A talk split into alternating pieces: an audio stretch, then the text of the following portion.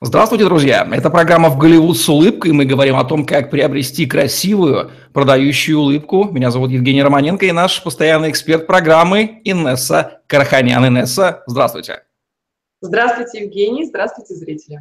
Инесса Караханян, стоматолог-ортодонт, выравнивает зубы, нормализует прикус, восстанавливает челюстную систему детей и взрослых. Более 8 лет ведет частную практику в стоматологических клиниках Москвы, обучалась в Канаде, США, сертифицирована по современным методам лечения, внутренним, наружным и брекетом, съемным капом, виртуальному планированию лечения. Свыше 500 пациентов с ее помощью уже имеют красивую и здоровую улыбку. Сегодня у нас очень интересная, щепетильная, я бы сказал, тонкая тема, касающаяся, вне сомнения, каждого из нас. Заглавлена как «Прикус и личная жизнь». Вот такая вот связка. Будем разбираться, как зубы влияют на эту сторону нашей социальной и личной жизни. Давайте напомним зрителям о правильном и неправильном прикусе. Ведь речь сегодня пойдет о людях, для которых взаимоотношения с противоположным полом усложняется комплексами неидеального внешнего вида. В каких случаях прикус делает наше личико не очень красивым? Да, нужно понимать один важный момент, что а, мы, не, мы, мы не пытаемся как специалисты лечить каждого, потому что, да, 90% населения земного шара страдают какими-либо заболеваниями зубочелюстной системы, но это совершенно не означает, что каждый должен себя менять, потому что а, правильный и неправильный прикус являются только лишь такими достаточно относительными понятиями.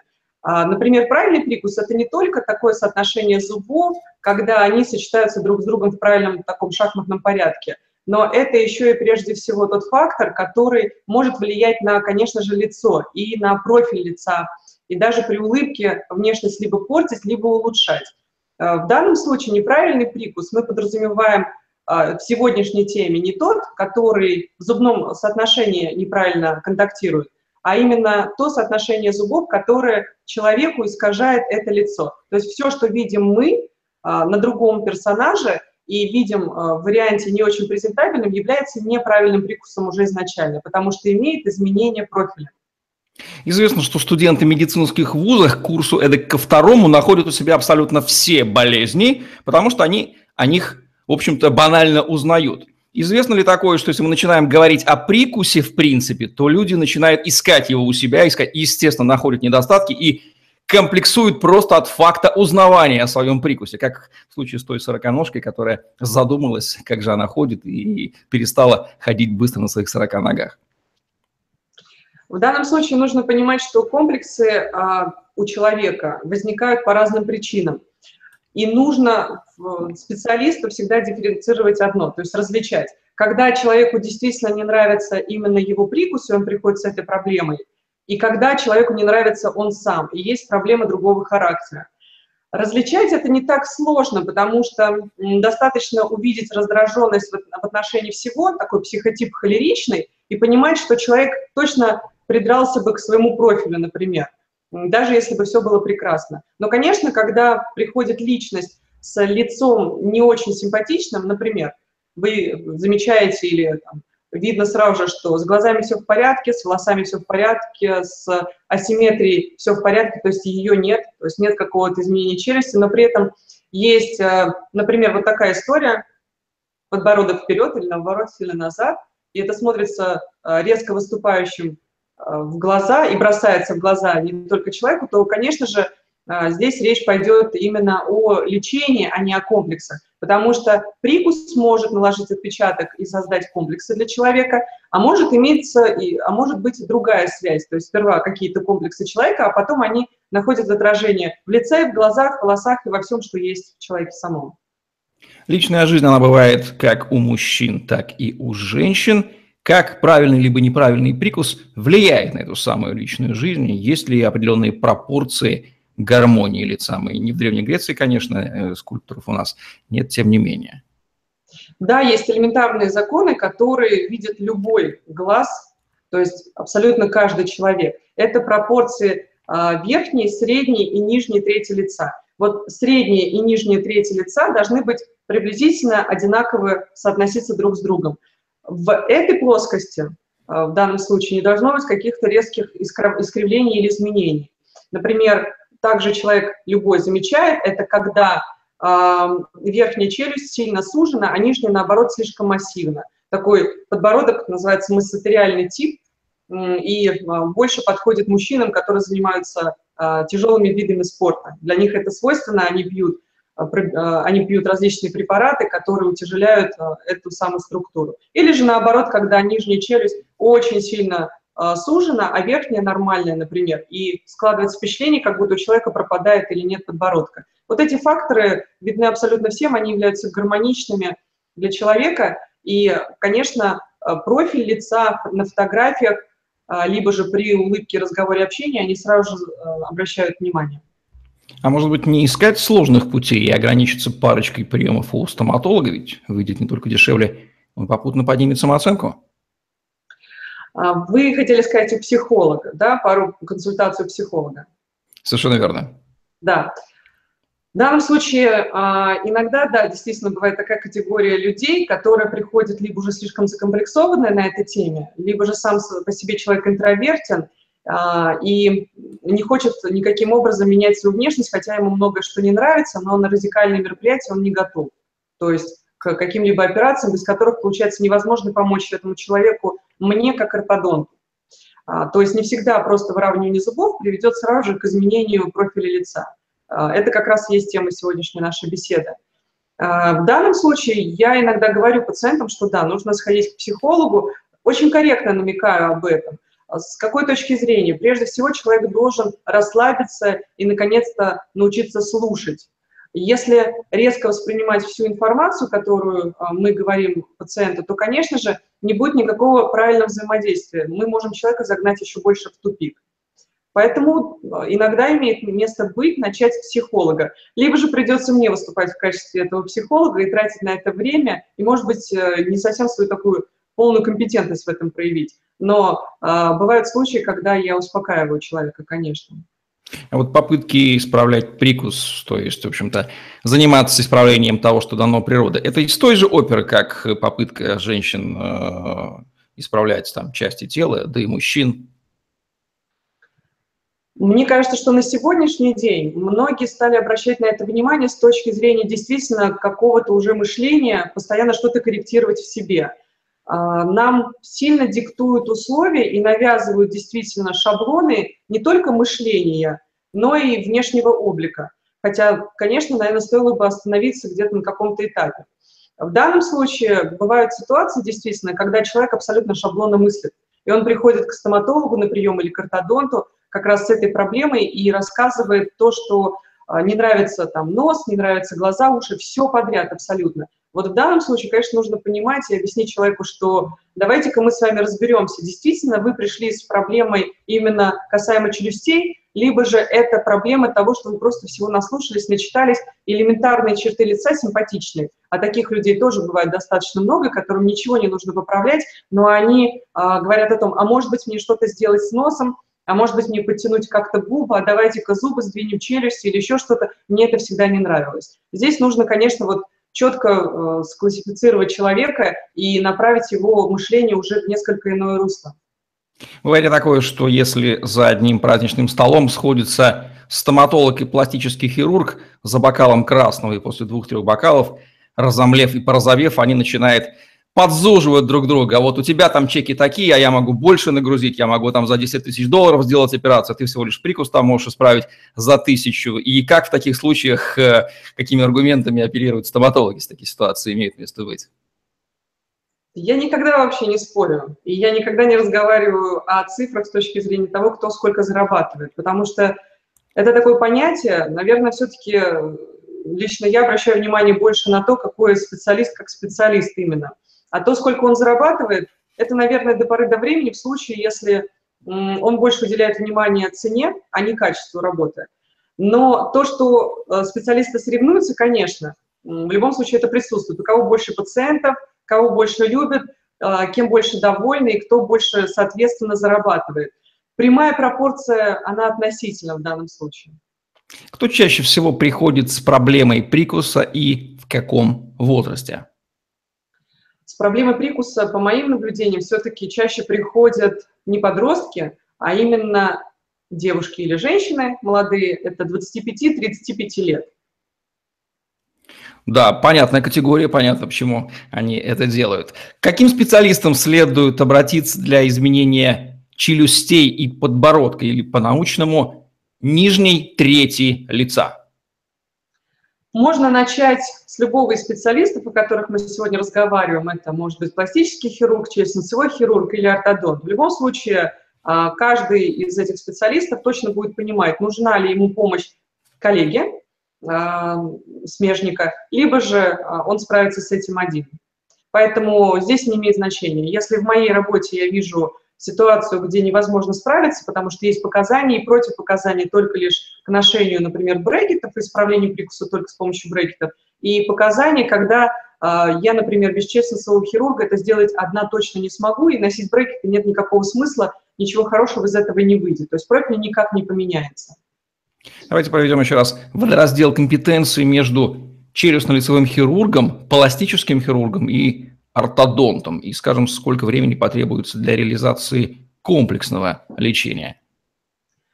Комплексное лечение может быть, э, может варьировать приблизительно от полутора до, соответственно, наверное, лет трех, иногда даже может быть и четырех.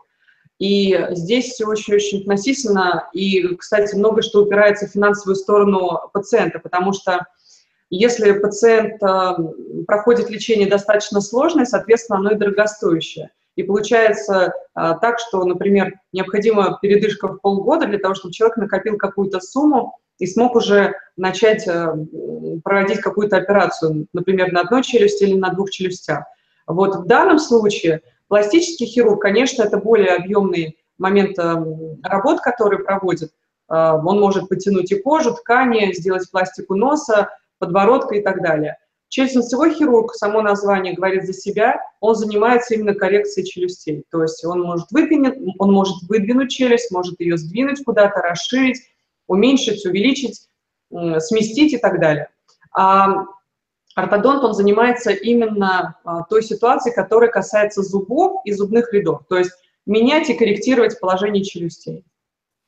Существуют ли возрастные ограничения по исправлению челюстей? Да, конечно. В данном случае минимальный возраст для вмешательства – это 18 лет. Я бы даже сказала, что лучше всего это, когда человеку исполнится уже 21 год. Тогда более-менее костные структуры заканчивают свой рост и развитие, минимальнейший, который есть вот от 18 до 21 года, то есть такой вот промежуточный этап.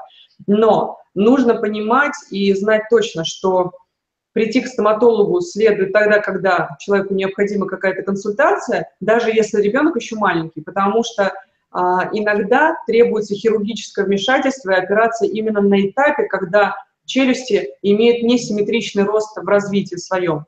И тогда именно вмешательство будет иметь абсолютно правильный и более-менее стабилизирующий характер. Вот это очень острая тема, поэтому прийти все-таки нужно тогда, когда заметна уже какая-то деформация, то есть изменение, ухудшение, асимметрии и так далее в развитии. Вспоминаем ранее упомянутый образ Кати Пушкаревой. Как быть тем, да. кому сложно решиться на ношение брекетов? Стыдно, странно, неудобно носить железяки во рту. Отказаться от идеи коррекции или существуют альтернативные варианты?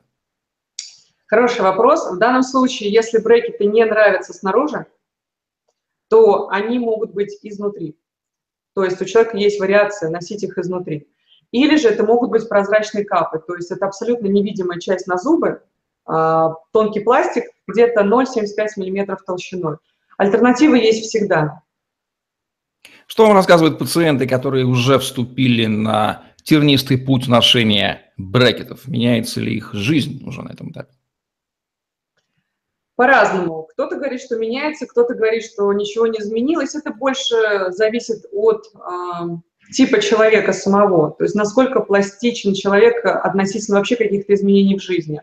Потому что остро реагирующий на все человек, он, как правило, начинает мне рассказывать длительную историю, как он первые 3-4 дня чуть ли там не сходил с ума, не умирал от боли, пил таблетки, не мог есть, э, жевать, разговаривать, думать вообще, ему хотелось все это снять.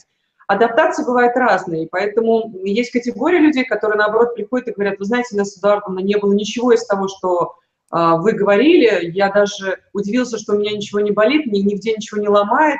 Да, там были такие-то такие симптомы, но, в принципе, это никак не поменяло меня. Ну, единственное, конечно, там у меня закончились перекусы, и мне просто периодически лень чистить зубы, поэтому я просто не ем для того, чтобы лишний раз это не делать. Все. Кстати, вот гигиена зубов и ротовой полости в связи с бректами и частота приема пищи, как их ношение сказывается на этих привычных физиологических актах? Они очищаются или замедляются? Да, конечно, с брекетами, неважно, наружные это брекеты или внутреннего характера, или те же даже самые капы, прозрачные чехольчики на зубы, которые также выравнивают их. А, чистить зубы нужно а, после приема пищи однозначно. Это в идеале. Конечно, самое правильное утром и вечером, а, само собой, а в зависимости от того, какую человек есть, пиш, есть, ест пищу, например, приправленную большим количеством зелени, специй и так далее, яркая ли она по оттенку, то вряд ли ему понравится ходить там с петрушкой, да, как это ради шутки говорят а, в зубах, и, соответственно, пойти почистить зубы. Но чаще всего пациент ограничивается просто прополоскав полость рта, либо же использовав, может быть, одну щеточку, когда как получится. Сколько стоит красивый профиль? Красивый профиль стоит действительно недешево, потому что часть работы, получается, должен провести ортодон. А редко, когда бывает так, что можно сразу же через своему хирургу провести операции без а, дополнительной подготовки ортодонта, то есть без исправления зубов, для того, чтобы было действительно куда выравнивать э, эти челюсти и ставить их, например, в нормальное, правильное положение, и, и так, чтобы еще зубы соотносились друг с другом тоже правильно. Поэтому, наверное, я бы сказала, что операция на одной челюсти, то есть если поправить необходимо только одну челюсть, верхнюю или нижнюю, это порядка 200 тысяч рублей, две челюсти – это, соответственно, 400 тысяч рублей и более, в зависимости от того, какой специалист, какие расценки у клиники и доктора – и само по себе ортодонтическое лечение – это как минимум те же 200 тысяч рублей на металлических брекетах, о которых мы сейчас говорили. Поэтому а, единственный плюс – это то, что человек оплачивает эту сумму в рассрочку. Не будет ли так называемого рецидива после коррекции прикуса и лица? Такая щепетильная тема и щекотливая история. А, в каком моменте, конечно, нужно в реабилитационном периоде соблюдать большой ряд ограничений, которые идет как со стороны ортодонта специалиста, так и со стороны челюстно хирурга. Если соблюдать все необходимые рекомендации, то должно быть все хорошо. Мы говорим, конечно же, о ситуации, когда челюстно хирург и ортодонт – это два специалиста, достаточно хорошо ориентирующиеся в своей а, специальности и в плане лечения пациента. Если он составлен правильно, то есть тот самый план лечения, то все должно идти а, как нужно. Единственное, я думаю, что а, у меня, к счастью, таких историй не было, но нужно учитывать различные факторы. А, сам организм человека и какие-то индивидуальные особенности. Но здесь челюстно-лицевой хирург, я думаю, будет обращать на это внимание еще до проведения коррекции. Вероятность неудачных операций, какова она? Хм, это тоже больше вопрос к челюстно-лицевым хирургам. Я надеюсь, что те, с которыми я работаю, все в порядке, и, по крайней мере, на вот данном этапе я не знаю каких-то действительно неудачных операций. Почему? Потому что существует в данном момент, на сегодняшний день есть огромное количество программ, и есть любимые программы для конкретного челюстно хирурга, которые он использует, скажем так, для того, чтобы сделать камуфляж или тот самый фотошоп и предоставить пациенту выбор еще до начала изменений. То есть лицо человека обговаривается на этапе лечения еще и ношения тех же самых брекетов. То есть для человека его лицо после операции не будет неузнаваемым. Существуют ли противопоказания против столь радикального вмешательства? Да, конечно, существуют противопоказания, они бывают относительные или абсолютные, и э, а, челюстно-носовые хирурги до того, как вообще спланировать какие-то операционные моменты, они обязательно просят пациента заполнить анкету, назначают ряд а, каких-либо анализов, которые необходимы, судя по результатам анкеты, например, или по опросу, то есть сбора анамнеза, и тогда определяют, есть ли противопоказания абсолютные или относительные. Например, у меня был не так давно случай, когда пациента подготовили уже к проведению операции, и выяснилось, что у человека началась сезонная аллергия. и э, летнее или весеннее. И таким образом отложили до осени операцию, потому что был риск того, что может произойти, скажем так, тот самый момент удушья, например, во время подачи наркоза. Подбор нового лица, как это не интересно звучит, это реальность. Любые ли пожелания здесь реально воплотимы в жизни, и как предотвратить приход пациента с фотографией Дженнифер Лопес или Шарли Стерон и вот тыканье пальца «вот хочу, как у нее». Очень легко. Мне кажется, что хирурги чаще всего сразу же делают лицо так, как э, хочется человеку а, иметь его от Шерон Стоун, Дженнифер Лопес или неважно от кого-либо еще, и это сразу же будет смотреться очень нелепо. Или Анджелина Джоли. Это будет смотреться нелепо по одной простой причине, потому что человек может смотреть на лицо а, в полном формате, учитывая а, все особенности. А, цвет кожи, форму носа, губы и так далее, и мягкие кожные покровы, то есть кожу саму по себе. И если человеку взять и представить такие челюсти, например, как у Анджелины Джоли, а девушка комплекции достаточно более широкой, или же у нее, соответственно, нос достаточно грубый, и лицо будет смотреться даже уродливым. А что если подбородок утоплен, смещен или практически незаметен? Это решаемые вообще проблемы? Да, конечно, это решаемая проблема. Называется это гениопластика. Это пластика именно самой части подбородка. То есть иногда он выступает вперед, именно длина подбородка увеличена, иногда он сильно скошен сзади. Может сам по себе быть скошенным сзади или выступать вперед, а может быть по причине тех же челюстей.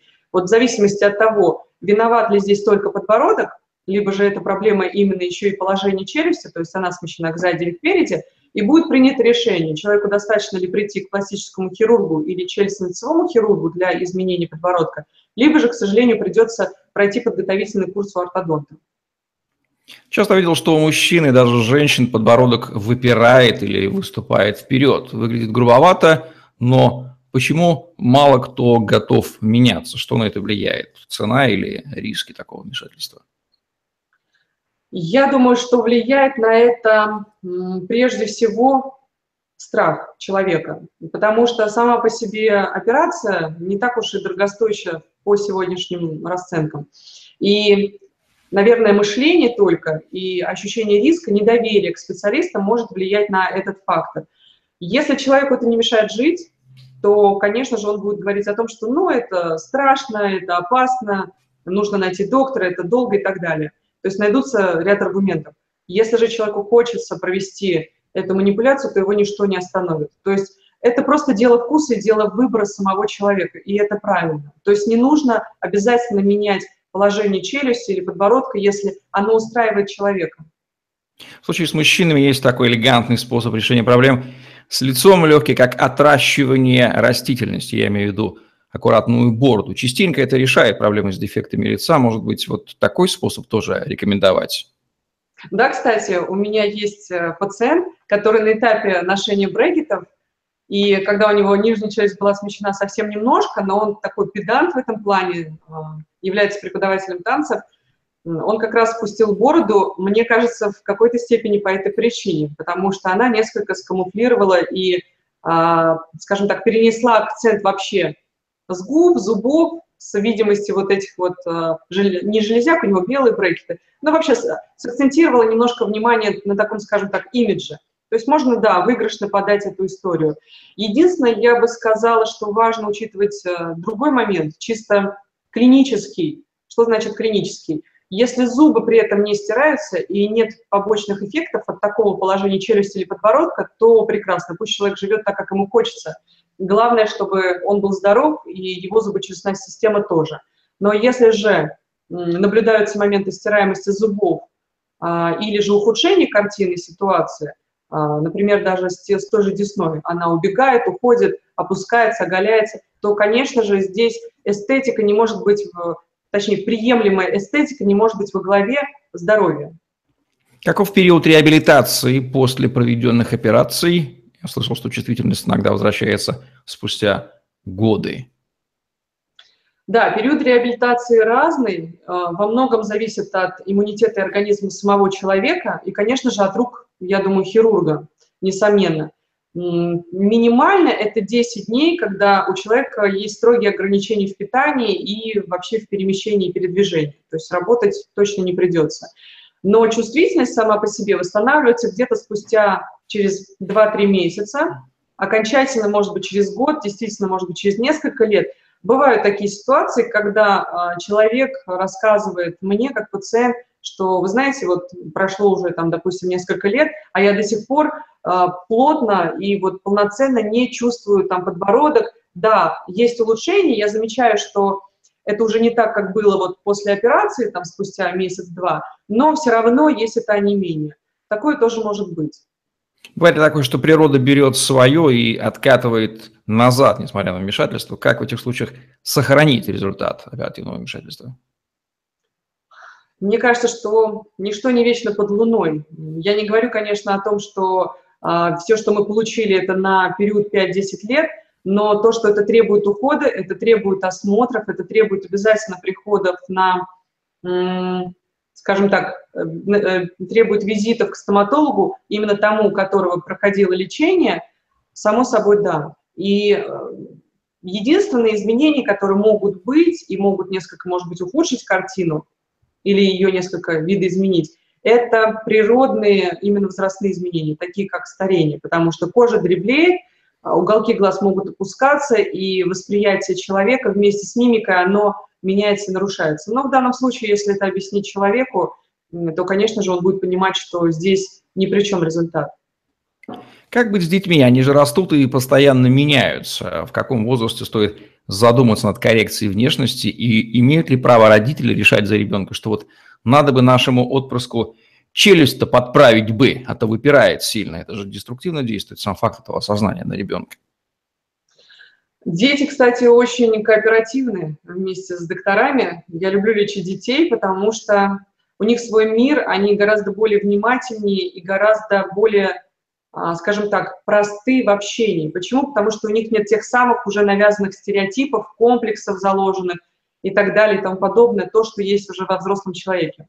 И если человеку или там девочке маленькой сказать о том, что ты знаешь, вот видишь, вот у тебя вот губки немного не смыкаются, у тебя ротик приоткрыт, это не очень красиво, ты такая вот вся нежная элегантная, давай мы тебе сделаем красивее. И она соглашается, как правило, точно. Если это мальчик и а, а мальчики вообще очень умные. Если девочке достаточно сказать о красоте, то мальчику именно нужно объяснить структурно, что не так и что будет после изменений. Вот э, с мальчиками все еще даже проще, потому что просто нужно сказать, ты знаешь, у тебя неправильно растут зубы, наклон не тот, видишь, у тебя подбородок не виден, когда ты будешь взрослым, это будет выглядеть не очень красиво, потому что он тебя будет портить, потому что сейчас ты еще маленький, и этот маленький подбородок на тебе так не выделяется. А когда ты будешь большой, то, конечно же, это будет для тебя э, видимым, и тебе об этом будут говорить люди. Все, и человеку достаточно этого для понимания. Возраст самый наилучший – это 6-7 лет, когда вообще нужно показать ребенка обязательно ортодонту. 12-14 лет – это тот самый переходный пубертатный период, когда резко могут произойти серьезные изменения, возрастные такие вот э, моменты, челюсть может вымахать нижнюю вперед или наоборот отстать в развитии, или какие-то еще другие. Вот это самые важные периоды. И 15-17 лет. Существует ли мода на прикусы? Если да, то какой прикус сейчас самый модный? Некоторое время назад был модный прикус, э, такой, как у Анджелины Джоли. То есть, когда видны очень хорошо скулы, они выделены, то есть в профиле они прям имеют такой вот острый момент – это так называемый дистальный прикус, когда нижняя челюсть сзади смещена. То есть, получается, это неправильный прикус, но он был очень в моде и добавлял той самой сексапильности, о которой шла речь. И большая часть моделей, даже в сегодняшнем дне, это модели именно с таким прикусом, дистальным, то есть, получается, неправильным прикусом. На сегодняшний день мы отходим, наконец-то, от шаблонов и возвращаемся к естественности. То есть все должно быть в человеке гармонично и пропорционально. Это как раз то, к чему стремятся ортодонты, челюстно-лицевые хирурги и, конечно, пластические хирурги в том числе. Поэтому а, чаще всего а, задача специалистов обозначить человеку момент, что он сам по себе индивидуален. И то, что подходит ему или там той же Анджелине Джоли, не подойдет в данном случае на примере этого пациента. И легко это объяснить, потому что достаточно наложить подбородок Анджелины Джоли на собственный и увидеть, как это смотрится безобразно. Если мужчина, любимый или благоверный супруг, который периодически играет роль сапера в отношении со второй половиной, вздумает намекнуть при наличии объективных обстоятельств о том, что у дрожайшей есть сложности, может быть, стоит задуматься о том, чтобы подкорректировать. Э, что с ним будет? Ответьте как дама.